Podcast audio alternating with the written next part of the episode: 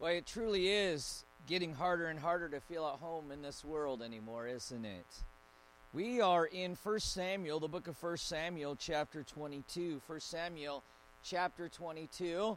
Lesson that I began, uh, that I started last Sunday morning on obsession. And we're dealing with the obsession of uh, Saul this morning. So First Samuel, chapter twenty-two, and, and eight negatives that uh, come about as a result of obsession. First Samuel chapter twenty-two, First Samuel chapter twenty-two, and we're going to begin reading once again in verse number seven. So First Samuel chapter twenty-two, verse number seven, once you find your place. Let's go ahead and stand in reverence to God's word uh, this morning. First Samuel chapter twenty-two.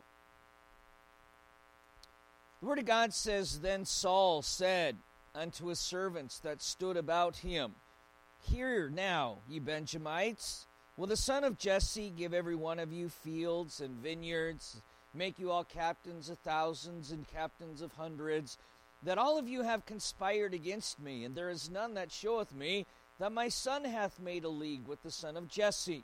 There is none, uh, there is none of you that is sorry for me, or showeth unto me that my son hath stirred up my servant against me to lie in wait as at this day. Then answered Doeg the Edomite, which was set over the servants of Saul. And he said, I saw the son of Jesse coming to Nob, to Ahimelech, the son of Ahitub. And he inquired of the Lord for him, and gave him victuals, and gave him the sword of Goliath the Philistine. So the king sent to call Ahimelech the priest, the son of Ahitub, and all his father's house, the priests that were in Nob, and they came all of them to the king. And Saul said, Hear now, thou son of Ahitub. And he answered, Here am I, my lord. And Saul said unto him, Why? Why have ye consider, uh, conspired against me, that thou and the son of Jesse, and that thou hast given him bread and a sword, and hast inquired of God for him, that he should rise against me, to lie in wait, as at this day? Then Ahimelech answered the king, and said, And who is so faithful among all thy servants is David, which is the king's son-in-law, and goeth at thy bidding, and is honorable in thine house." Let's go to the Lord in prayer. Our Heavenly Father, we ask now once again that you would just bless all that uh, is said and done here this morning. And Father, we pray that your will would be done. Lord, that as Satan and his angels try to Uh, disrupt and hinder your word this morning, Father, that your word in spite would fall on fertile soil this morning. We pray if there's anyone here who does not know Christ as personal Savior, that today would be that day that they would come to that saving knowledge. We thank you now in Jesus' name. Amen. Okay, you may be seated. Last week we talked about obsession. And uh, that even some some good things, uh, or some things that are good, if we are obsessed with them, can actually become that uh, which is bad. You ever known someone who is obsessed with something?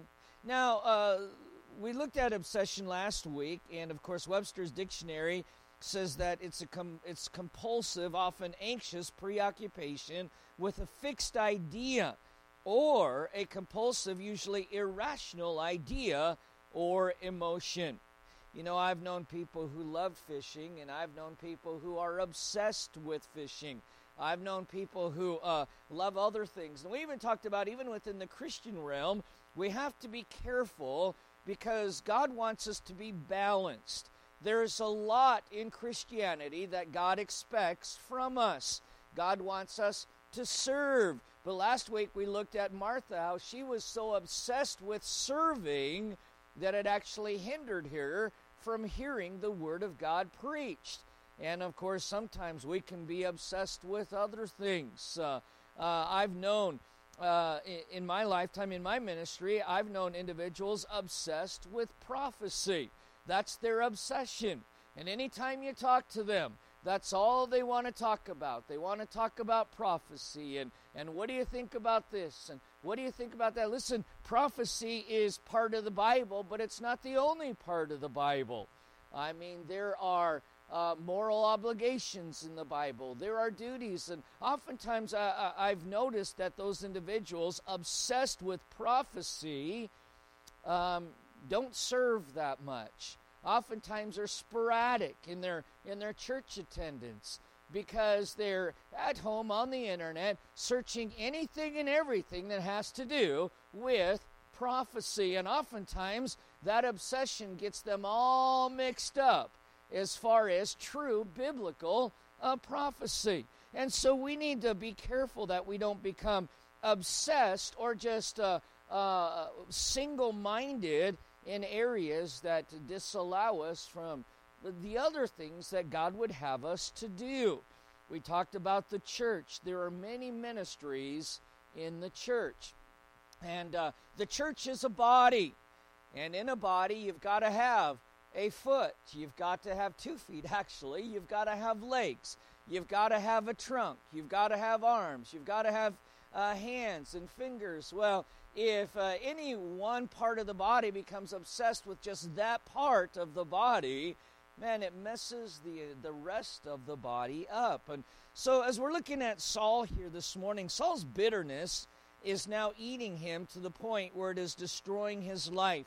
I would imagine that any conversation you ever had with Saul, at least during this point, had to involve David, because Saul is obsessed. And again, you ever uh, you ever talk to someone who is obsessed with something? Maybe somebody, I, I used to know this guy, he was obsessed with finances. Everything had to do with finances. And so he'd get involved in these, uh, well, oftentimes he'd get involved in these uh, pyramid schemes. At one point it was Amway. And why? And and, and I remember he used to tell me, uh, preacher, I just want to, I want to be part of the one percent in this country. I want to be a millionaire. And uh, and he didn't realize that that became his obsession. Every decision he made, where he was going to live, and and the the sad thing about it was this was an individual who had a good education and already made really good money, but he was obsessed. Everything was finances, finances this, and finances that. He went from a one pyramid scheme to another pyramid scheme, and. And and then to another pyramid scheme. It was just one thing after another. And it was always this obsession with finances. Uh, we, we need to be careful that we don't become obsessed with one single thing. Saul, and, and oftentimes obsession is a result of bitterness. Somebody wrongs you and you become obsessed with their, uh, well, you become obsessed with their punishment, or you just become obsessed with them. They've hurt you and you can't forget about it. And you ever met someone like that where they have become obsessed with someone because someone hurt them? Well, we know Saul feels that David has betrayed him. He hasn't, but he feels that he has. And Saul just becomes more and more bitter, and as a result, he becomes extremely obsessed. And we can definitely see that the ridding this world of David was King Saul's obsession. I'll be fine if I could just rid David, or rid this world of David. And so he made David public enemy number one. Well, and as I said last week, we can see that this obsession caused eight negative things in his life, and I want you to write them down. Last week we talked about the first one. One of the things that an obsession can do to you is cause you to become comatose to the truth. Now, we talked about when someone's in a coma, they just do not react, and when they're comatose to the truth, that is, they do not react to the truth. Oftentimes they'll even create their own facts to match up with their obsession. First Samuel chapter twenty-two, in verse number eight, the Bible says, uh, here's what Saul says in his obsession. All of you have conspired against me.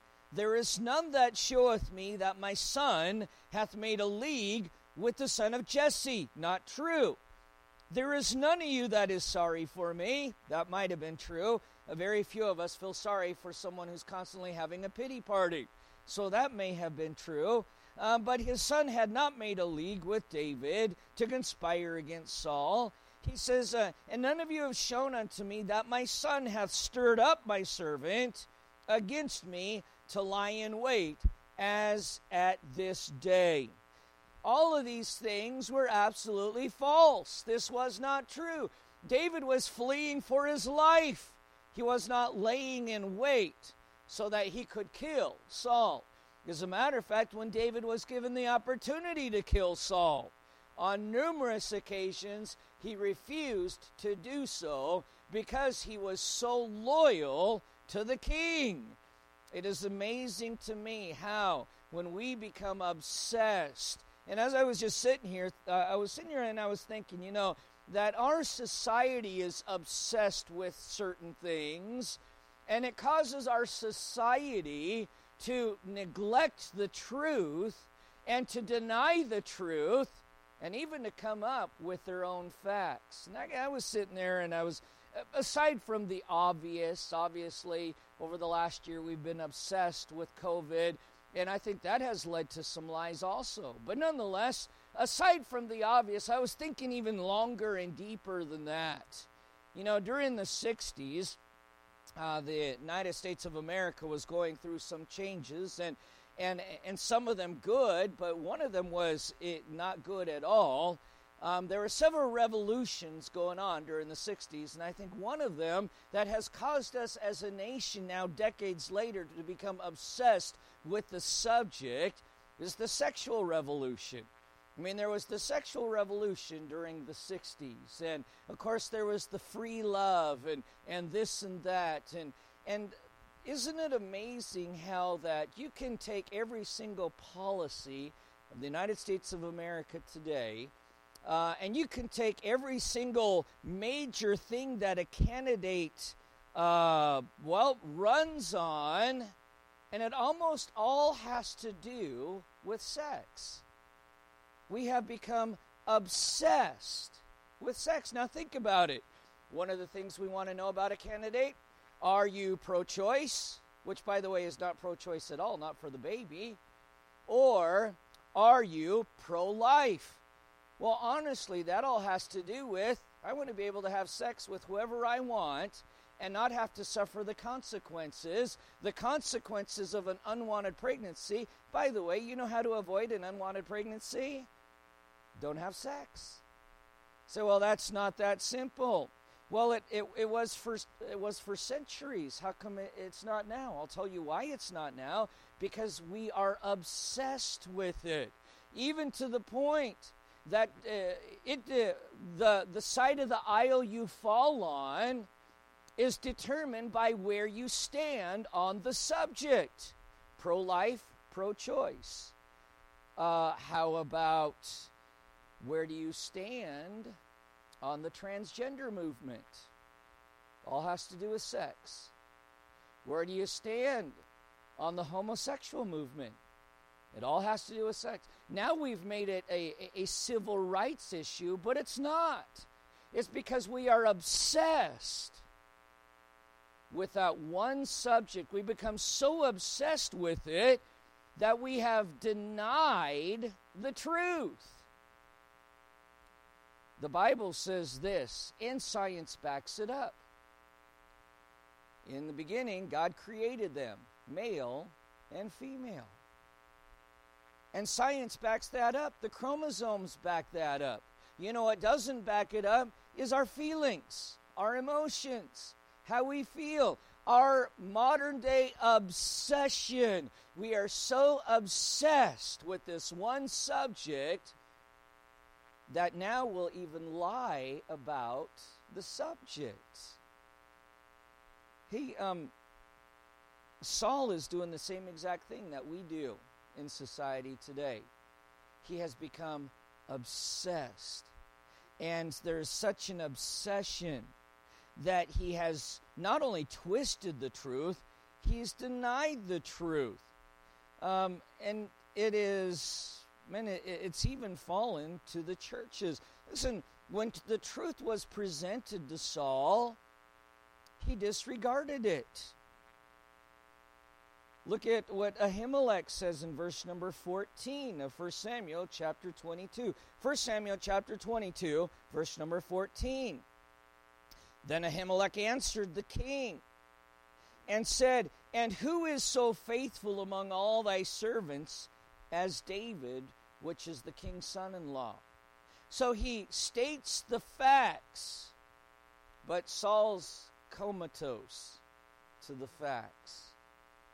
You know that when a man marries a woman and they and they they manage to, to stay married, there are some positive consequences that go along with that that today we're denying. And today people will say, you know, there really are no, there's no essential consequences to having premarital sex and, and, and trying people out before you get married. But, you know, statistics, the facts do not bear that out. First of all, there's uh, uh, there's sexually transmitted diseases. Second of all, what it does to people emotionally when they enter a marriage. And as a pastor, I have to deal with this. When people enter a marriage after they've already had physical relationships with others, they bring that into their marriage. They bring the thoughts into their marriage. They bring the memories into their marriage. And they bring the suspicion into their marriage. And it's no wonder they're more likely to, to become divorced than if a man and a woman saves themselves, which is becoming rarer and rarer in today's society. But nonetheless, if, if a man and a woman saves themselves for marriage and they are fortunate enough to meet up with one another and marry one another, man, their marriage is rock solid, according to statistics and according to facts. But we are given this bill of goods that, you know what, it really doesn't matter. Sex is normal, there's nothing wrong with it, which, by the way, in marriage is absolutely true. God created it for us. He's given it to us. It was, it's a great gift. It's a wonderful gift that God has given to us. But we have become so obsessed with it that now we are lying about the, the, the facts about it. Um, when the truth is presented, we disregard it. And we'll immediately, rather than, uh, rather than debate the facts, will immediately turn to name-calling. Well, you're just a bigot. You're just old-fashioned. You know, people like you just need to uh, die off of the scene so that we can go into a more progressive movement. It's because you can't argue with facts, and so you just got to turn to name-calling. You're, uh, you're, you're uh, like I said, you're prejudiced. You're a bigot. You know, Ahimelech, like Jonathan before him, presented Saul with the facts about David, but Saul's obsession totally disregarded the facts. And as a matter of fact, what did King Saul do to those who presented the facts to him? He outlawed them. He banned them. Look at what he does to, to Ahimelech in verse number Uh, verse number sixteen. I'm sorry, verse number, yeah, verse number sixteen. And the king said, "Thou shalt surely die." Why? For speaking the truth. Now, if this would have been today, Ahimelech would have gone onto Twitter. And he would have said, "Why is King Saul saying all these things, all these false things about David? Why David has been faithful. And David has been good. And who's been a better servant to Saul?" You know what Saul would have done? He would have had him banned off Twitter. And then if Ahimelech would have gone to Facebook and, and stated the facts, well, we know what would have happened. He would have been banned from Facebook. You see, here's the thing. When we become obsessed with lies, we hate anything that is contrary to our own opinion. Saul couldn't ban him from Twitter. He couldn't ban him from Facebook. So he just said, "You're going to die." We, we don't want to hear uh, another side of the story. You're going to die. You're going to be banned. And what does he do? Verse number eighteen. The king said to Doeg, "Turn thou and fall upon the priests." And Doeg the Edomite turned, and he fell upon the priests, and slew on that day fourscore and five persons that did wear a linen ephod. And such is the case when we become obsessed. We become comatose to the truth. Well, the second thing that, and we, we went over that last week, and I know that last week the system crashed. I don't know if you can go back to YouTube and, and, and get last week's message. I don't know. Uh, but anyways, let's look at the second thing. First of all, the first negative of an obsession, comatose to the truth. Second negative of an obsession, controlled by emotion. Controlled by emotion. And we can certainly see that Saul, rather than listening to the facts, is controlled by his emotions. Your emotions are not always right. Well, this is how I feel, Pastor. Well, the way you feel isn't always right.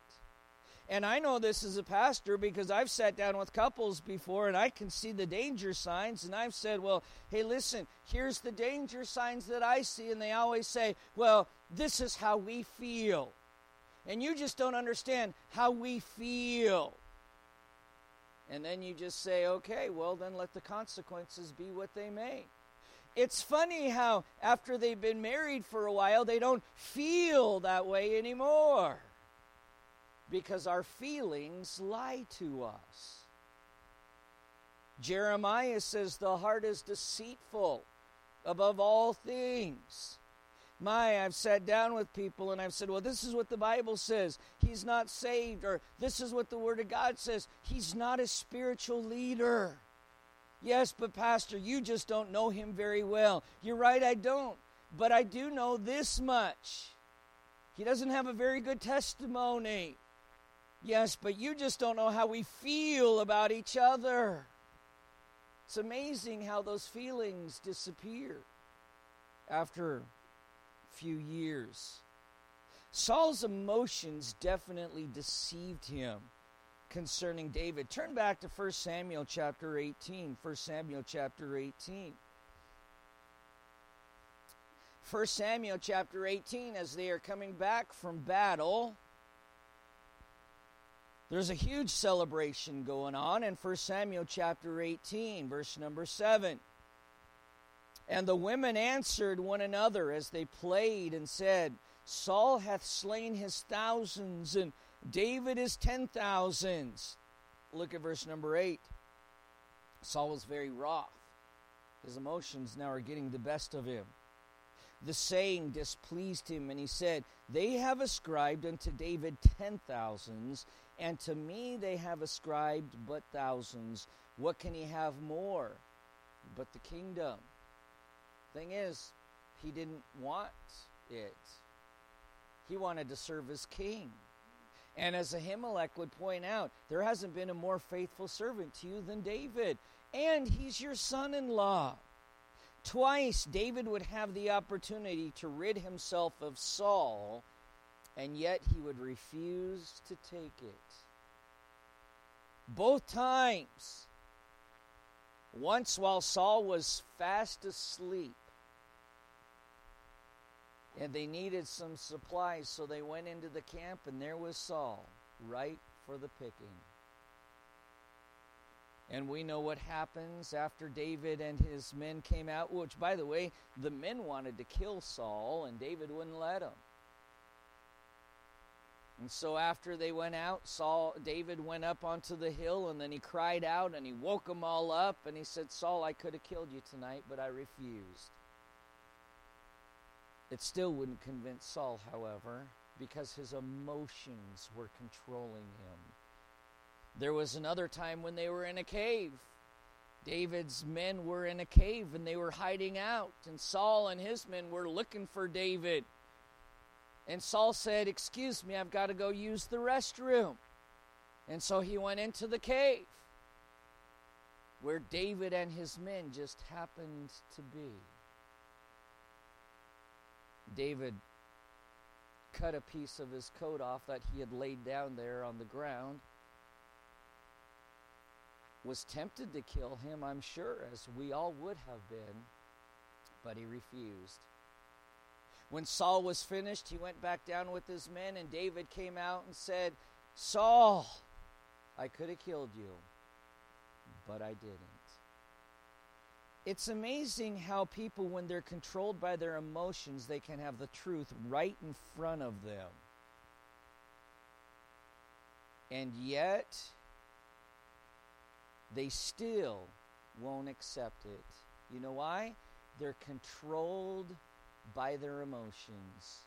And once again, we certainly live in a in an emotional society today. Listen, once again, God has given us emotions to enhance, not to control. We ought to be in control of our emotions. The Bible says, be angry. There's nothing wrong with being angry. Sometimes we need to be angry. When our kids disobey, we ought to be angry with them. When they go out of their way to lie. Listen, that's not a good pattern to start as a young child. We ought to be angry with them. But the Bible says, be angry and sin not. In other words, I used to have this trick, and, and uh, none of us are perfect parents. I understand that. But sometimes my kids had the ability to make me so mad that I knew that if, even if I disciplined them biblically in that moment, it would have been sinful because I probably would have beat them to death. And so I can remember I'd get so mad. I would tell my kids, I, I, I'm, I'm done talking. I can't say anything right now. I can't even do anything right now. Go to your room. And then they would know, okay, I better go to my room, or else Dad might be convicted of murder, and I'll be the victim. And so I would. I'd send them to their room, and then I would just do everything I could to cool down. Because the Bible says, be angry. Now, when your kids lie to you, you need to be angry. But sin not. That's not a license to beat your kids. It's not a license. You, I mean, we, we definitely need to discipline them, and there need to be consequences, and they need to realize that this was not a good thing. But we also, and say, "Preacher, did you ever?" Yeah, I, I did. What what parent hasn't? Unfortunately, there were times that I did discipline out of anger, and and and shouldn't have. And sometimes the grounding was a lot longer than it should have been, and sometimes the uh, the timeout was a lot longer, and sometimes the spanking was probably harder than it should have been, because we're all human. But nonetheless, uh, the Bible says, be angry and sin not. You know, husbands and wives, we're going to get into spats. And sometimes it's better just to cool off and then come back and to discuss it, rather than to fly off the handle and start saying things you can never take back. And that doesn't just go with husbands and wives. That goes with anyone in your life. Any relationship that you have. I know, I know for a fact, people have said things to me that they wish that they could take back. And I know that I've said things to people I wish that I could take back. Simply because, be angry and sin not. God has given us these emotions. And uh, we need to... Uh, Which, by the way, that's why one of the fruits of the Spirit is what? Temperance. Because God's given us emotion, but He's also given us the Holy Spirit once we're saved to help us to keep those emotions in check. Saul was trying to rid himself of the best thing that could have happened to his kingdom because he was being controlled by his emotions. the best servant that he had ever had, the most loyal servant that he had ever had, the one servant that would be given the opportunity to kill him and be given a million reasons to kill him, but he'd refuse. But Saul was so controlled by his emotions. You know, your emotions can rob you of true gain and spiritual blessing. In Luke chapter seventeen, verse number thirty-two, Jesus makes this statement, a short statement that has a huge lesson in it. Remember Lot's wife. Lot's wife had become so emotionally attached to her life that when God's word came and said, "Thus saith the Lord," you need to get out of town. And you need to leave everything behind. Anyone that won't come with you, you're just going to have to say goodbye. Because I'm going to destroy this place. And they were told, don't look back. You just keep going. Kind of like what we're supposed to do in the Christian life. Look to Jesus, the author and finisher of our faith. And just as the song says, though no one... Uh, none will join me, still I will follow. Though no one join me, still I will follow. And yet oftentimes we get so emotionally involved in this life that we can't do it. Lot's wife couldn't do it. By the way, one of the lessons Jesus taught continually, that if you love mother or father, son or daughter, and the list could go on and on and on, more than me, then you're not worthy of me. Hey, if we're controlled by emotions, that's impossible to live by. And yet, it's what Jesus has commanded of us. That which we love so much, when contrary to God's word, can be the greatest robber of our spiritual blessing. You know, I believe God had blessings in store for Lot and his wife for being obedient. But she robbed herself of those blessings. Make sure your religion is based on truth and not emotion. Make sure your Christianity is based on, based on truth and not emotion. Make sure your life is based on the truth of the Word of God and not emotion. Saul's obsession, it left him comatose to the truth. Saul's obsession caused him to be controlled by his emotions. I want you to look at the third thing this morning. Saul's emotion, or Saul's obsession also caused him to be condescending toward God's ways. Very condescending toward God's ways. Man, when Ahimelech tried to present the truth to him, he was just extremely condescending. In verse number sixteen of First Samuel twenty-two, the king said, "Thou shalt surely die." Ahimelech just laid out the truth. He said, "This is what I know to be the truth." And Saul was just condescending to the truth. Which is exactly what people do. We must remember that Saul's obsession, it was caused by bitterness. He was bitter. Hebrews twelve five or twelve fifteen warns us, looking diligently lest any man fail of the grace of God. People become condescending toward the grace of God when there's bitterness in their life. And then that bitterness will cause others to be defiled. I want you to notice that the bitterness defiled Saul. It also affected those around him. While you could be friend, you could not be friends with Saul and with David at the same time. It would cause problems.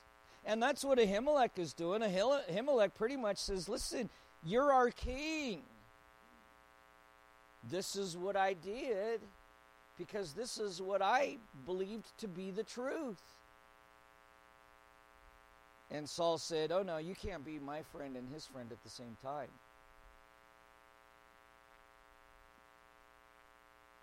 And it happens in churches where forgiveness is not practiced and bitterness is allowed to fester. And while you can't hang out with that family and this family, otherwise you're not going to have anyone. So just as Saul's bitterness led to his ultimate end, so too will our bitterness lead to ultimate destruction. And sadly, it's become the destruction of many churches simply because two sides could not get along. Saul's obsession left him comatose to the truth.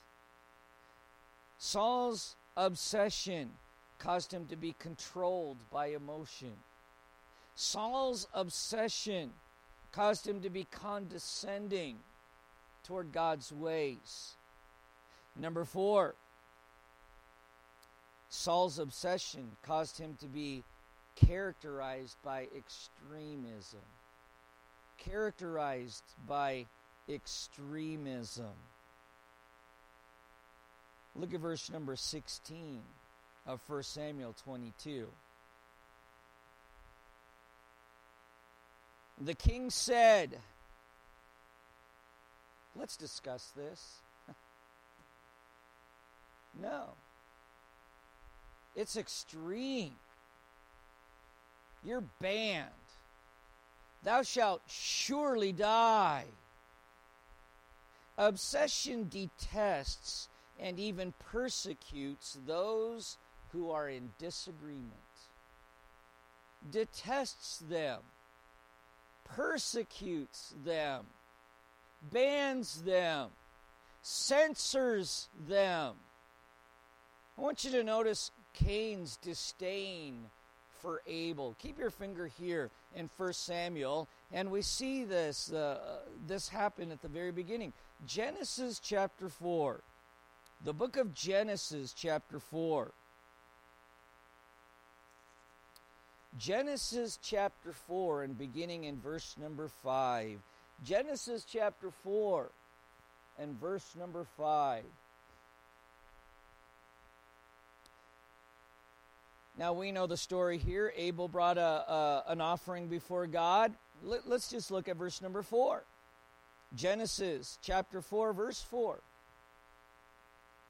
And Abel, he also brought of the firstlings of his flock and of the fat thereof, and the Lord had respect unto Abel and to his offering. But unto Cain and to his offering he had not respect, and Cain was very wroth, and his countenance fell. And the Lord said unto Cain, why art thou wroth, and why is thy countenance fallen? If thou doest well, shalt thou not be accepted? And if thou doest not well, sin lieth at the door, and unto thee shall be his desire, and thou shalt rule over him. Okay, so God even, God even tries to convince Cain from his own word. He says, Cain, why be so angry? You know what, you know what my word is. You know what my ways are. Listen, Cain, I'm not saying you didn't work just as hard as Abel. See, a lot of people, they just, they get upset because they feel that you're insulting them.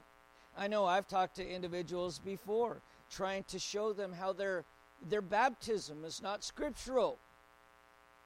And emotionally, they lash out, they lash out. What's wrong with my baptism? Who do you think you are? Well, honestly, I know I'm nobody. Which is why we've got to look here. And we've got to say, okay, here, here's the situation. Scriptural baptism, number one, requires a believer. You were baptized as an infant. Let's, let's reason together. Let's see what Scripture has to say. I'm not saying that my baptism's any better than yours. I'm just saying that this is scriptural baptism. This is not scriptural baptism. Hey, and what people uh, people forget is that I was baptized as an infant. And then I had to get re-baptized, if you will, or scripturally baptized after I came to know Christ as my personal Savior. Thankfully, I was never attached to that baptism because I didn't even remember it. But some people become very attached to that unscriptural and or infant baptism. Well, Cain's offering was unbiblical. That was the only difference between his and Abel's. Abel was not any more sincere than Cain. Abel didn't work any harder than Cain. As a matter of fact, a lot of times the unsaved work harder than those who are saved. But of course, we're not saved by works. And so Cain is upset. God says, why are you upset? Just bring the right offering, and you'll be accepted. If thou doest well, shalt thou not be accepted? What he's saying here is, I don't like Abel better than I like you. He just brought the right offering. People will often say, well, you guys, uh, you're awful arrogant if you think you're going to heaven and I'm not. It's not arrogance. It's just that whosoever shall call upon the name of the Lord shall be saved. That's what God said.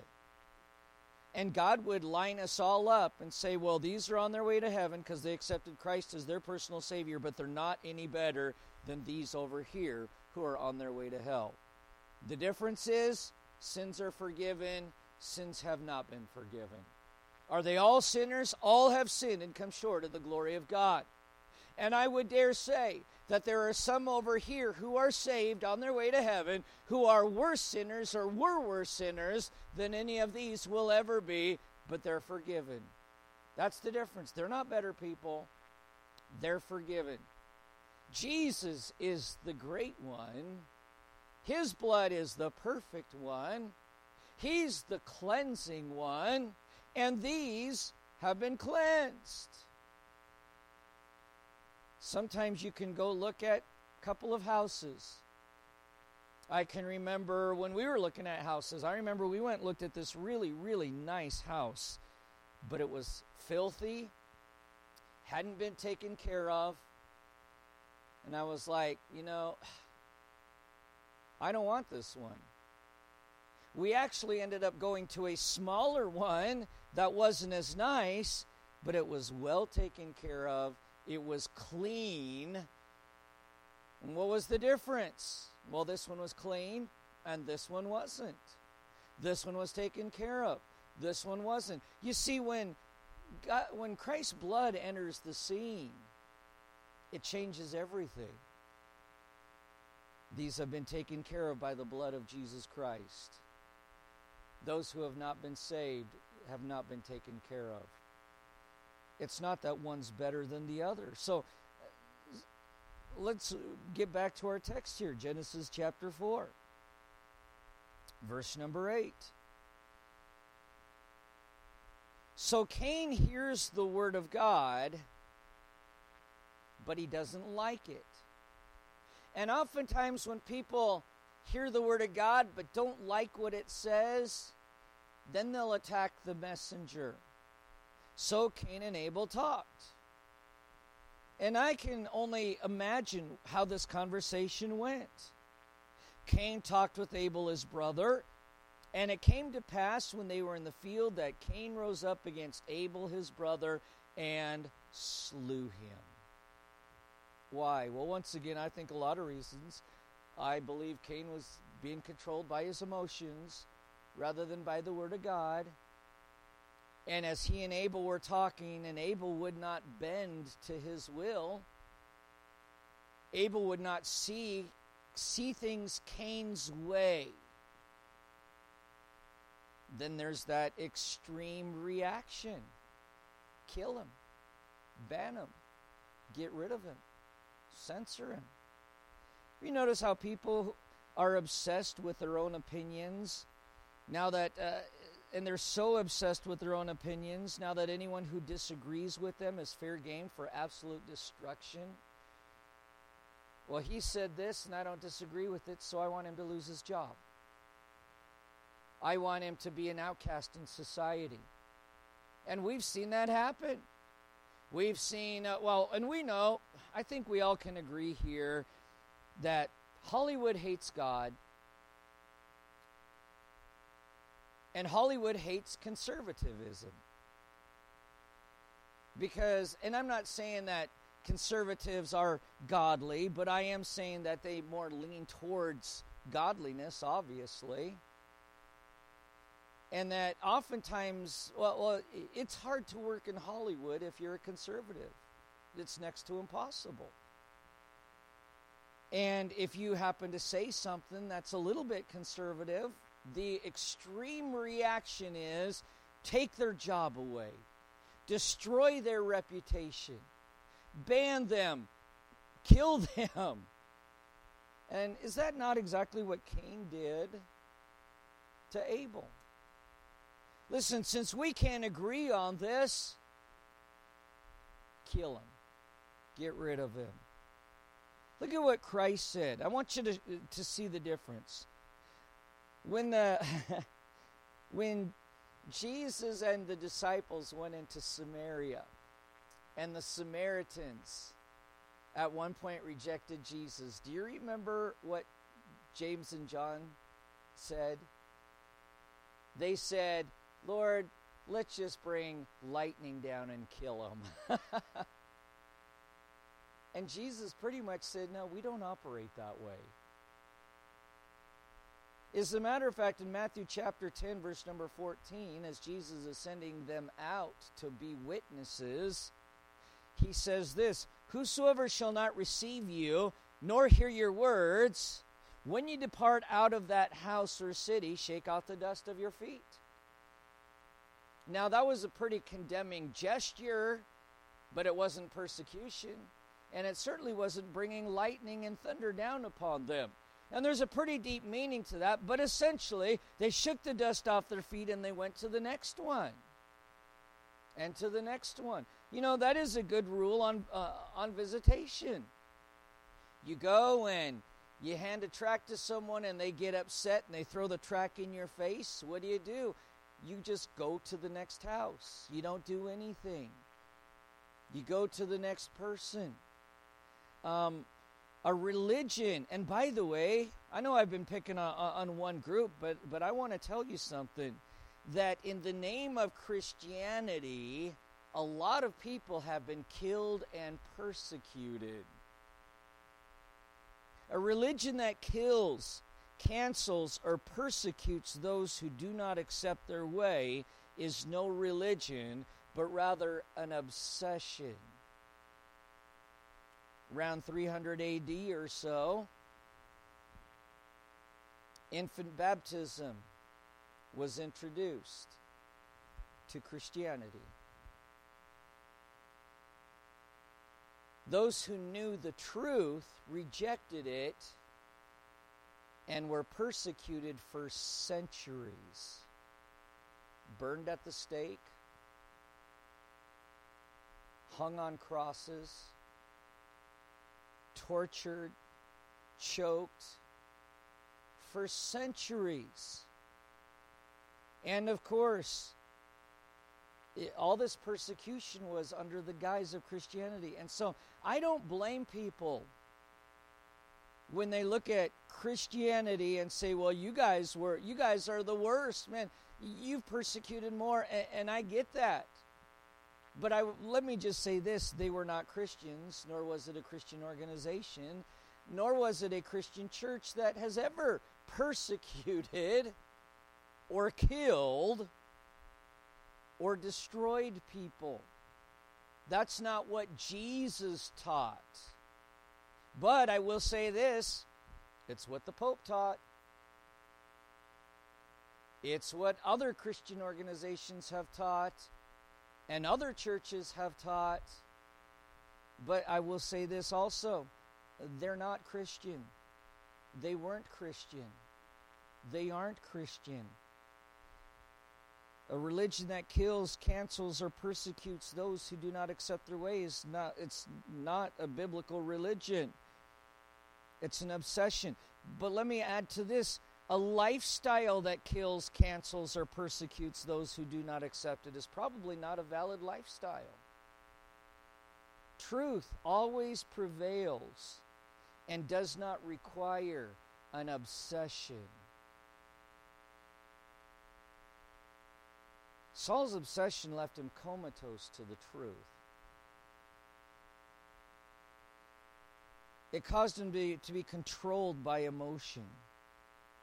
Caused him to be condescending toward God's ways. Caused him to be characterized by extremism. All neg- negatives, listen, Christian, that we need to guard ourselves against. Let's have every head bowed and every eye closed. We still have three more, at least another Sunday. But let's have every head bowed and every eye closed. With every head bowed and every eye closed. I hope you understand that there's a difference between dedication and obsession. God wants us to be dedicated to His ways, plural, not obsessed to a singular way.